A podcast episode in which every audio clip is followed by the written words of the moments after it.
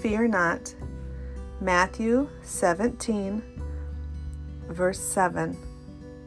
We're going to start at 5 and read through 8.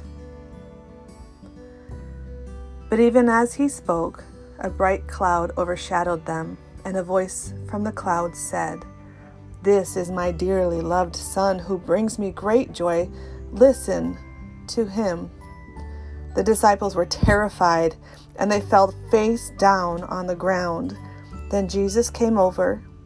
He touched them. Get up, he said. Don't be afraid. And when they looked up, Moses and Elijah were gone, and they saw only Jesus.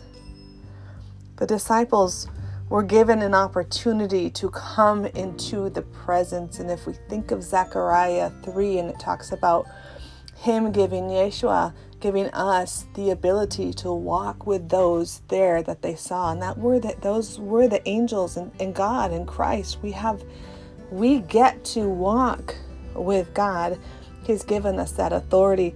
And at this time, the disciples got to sense that in a very, very special way.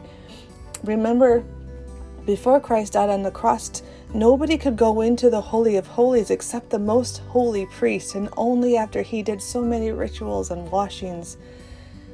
It was a very special moment to be able to go into the Holy of Holies.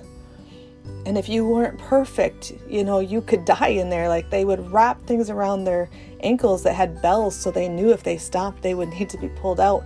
It was the the disciples had a a real real reason to be afraid. They were in the presence of God. And Jesus said, "Don't be afraid."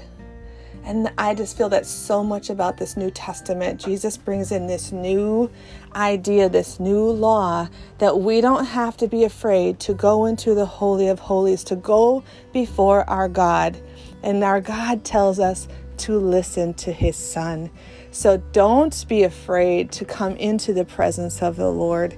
We may walk boldly before his throne because Christ died for us. So I just encourage you today if you feel the need to to step into the holy of holies before your father, do not be afraid. Come boldly. Have confidence in who he is and who you are in him.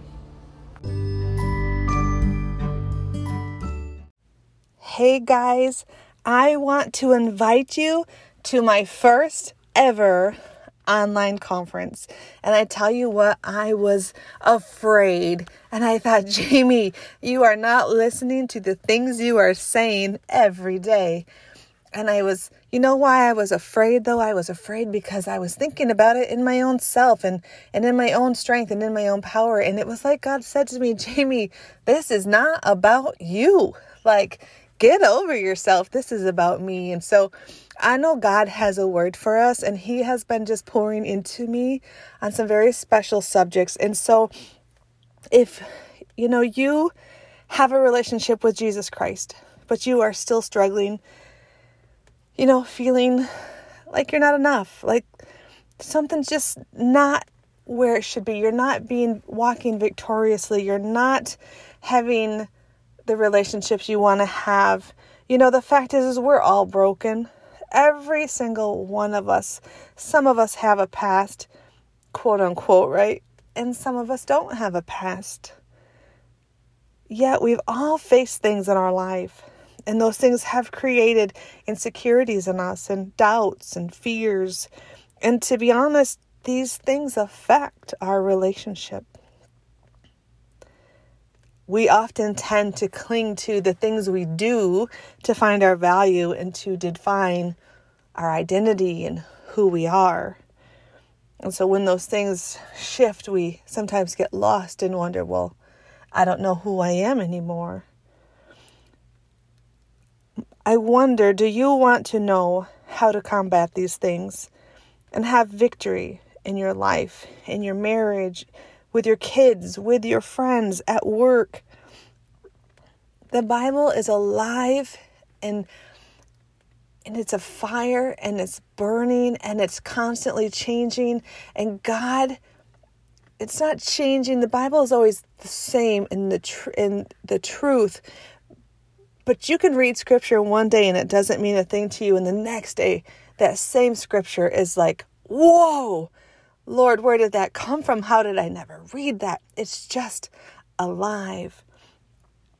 And if you are like me, you maybe you're tired of being controlled by the lies that Satan whispers into your head. I can tell you that I have a word from the Lord for you. I want you to join me April 3rd through the 6th, one hour each day. It's going to be at noon Eastern Standard Time. If if you can't get on at noon, we're going to have a Zoom so you can be there live with me. But if you can't get on at noon Eastern Standard Time, it's going to be in a private Facebook group. And so you can go back and watch it later, watch it with some friends. I want you to not just come alone. I want you to have a friend join you because I want you to have somebody who's standing beside you in this walk and that can say, let's do this together. Guys, I believe that God is raising up an army of women who are going to be doing battle on their knees and they are going, God wants to heal and set us free.